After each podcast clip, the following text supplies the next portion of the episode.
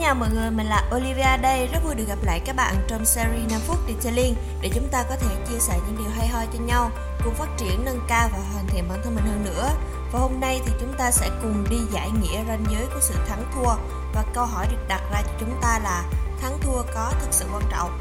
Và thực tế thì trong cuộc sống hai cái thái cực của sự thắng và thua nó luôn có một cái sự phân định rõ ràng và một cái ranh giới giữa cao và thấp để mà nói là thắng thua có quan trọng hay không, thì theo mình là có nha.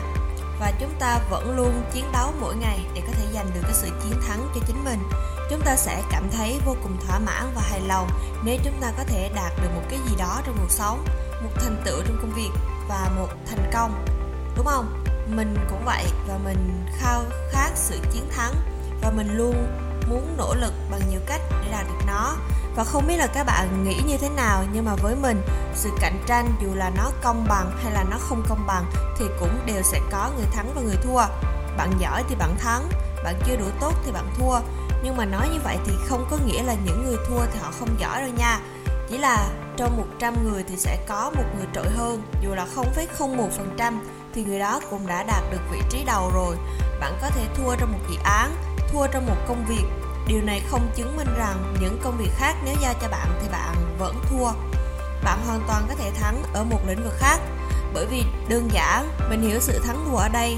Nó theo một cái nghĩa như là không có sự cạnh tranh, không có sự thắng thua thì bạn sẽ không thể phát triển được. Nó kiểu giống như là một tiền đề để nhìn vào đó, mình có thêm động lực để hoàn thiện bản thân mình hơn.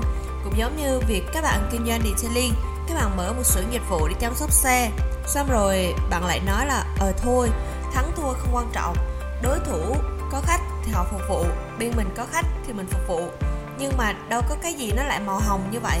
Ví dụ như mà bạn thua đối thủ trong cách marketing, trong cách lên kế hoạch cho các gối ưu đãi trong khách hàng thân thiết, thì bắt buộc bạn phải hơn họ ở cách phục vụ khách hàng này. Xong rồi trong cách detailing cho xe ô tô uhm, bạn không thể cứ mãi nhìn về phía trước rồi nghĩ là tới đâu hay tới đó được. Và đôi lúc là bạn cũng cần phải nhìn nhìn những cái hướng mà trước đó bạn đã đi xem là nó đã phù hợp hay chưa xem thử là bạn có nên thay đổi nó hay không. Với mình thì thắng thua nó cũng giống như là một cuộc chiến sinh tồn vậy. Chỉ khác là bạn đang ở cái thái cực nào và bạn có đang cố gắng để thoát ra khỏi cái vũng lầy mà bạn mắc phải hay không từ nhỏ cho đến lớn, trong suốt cái quãng đời mà chúng ta đi học, chẳng có một người thầy, người cô nào dạy cho chúng ta phải làm người thua cuộc cả. Và cứ như thế, cứ như thể thua cuộc, nó là một cái lập trình sẵn có dành cho những người rớt lại trong những cuộc hơn thua vậy. Và nó là thứ không ai chấp nhận nổi. Ở đây mình không nói là hơn thua trong chuyện tình cảm hay là phân thắng bại với lại những người thân mình đâu nha. Cái mình đang muốn nói đó là thắng bại để chứng minh năng lực của bản thân, để giúp cho chúng ta có được việc ngày một tốt hơn thôi, nhưng mà để phân định thắng thua, không hẳn là bạn phải đấu đá nhau, bạn phải cạnh tranh khốc liệt với nhau ghê gớm như vậy đâu. Chỉ cần là ngày hôm nay của bạn tốt hơn ngày hôm qua, bạn của ngày mai sẽ tốt hơn bạn của ngày hôm nay.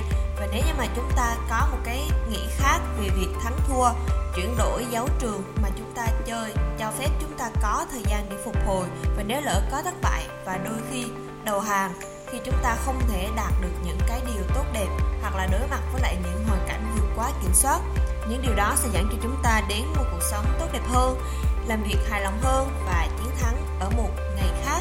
Và một điều mà Oliva muốn gửi đến các bạn, đó là khi mà các bạn làm việc, cho dù đó có phải là lần đầu tiên các bạn làm điều đó hay không, thì cũng đừng nghĩ đến hai chữ thất bại vì chỉ cần bạn nghĩ đến là bạn đã thất bại 50% rồi hãy nghĩ rằng mình sẽ cố gắng dốc hết sức để có thể giành lấy sự chiến thắng và chúc cho các bạn sẽ thật thành công trong ngành detailing và hãy tự tin khẳng định bản thân mình.